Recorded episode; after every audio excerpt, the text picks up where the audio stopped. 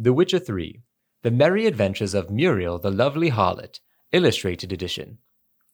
On one occasion, Muriel went on a journey to see her auntie in Maribor, accompanied by her nursemaid. Their path took them through a forest, and in this forest lived a raucous troop of bandits. This infamous group was led by Flynn Selms, and all the king's men had been unable to bring them to justice. Alas, such was Muriel's great misfortune that these bandits chose to attack her carriage.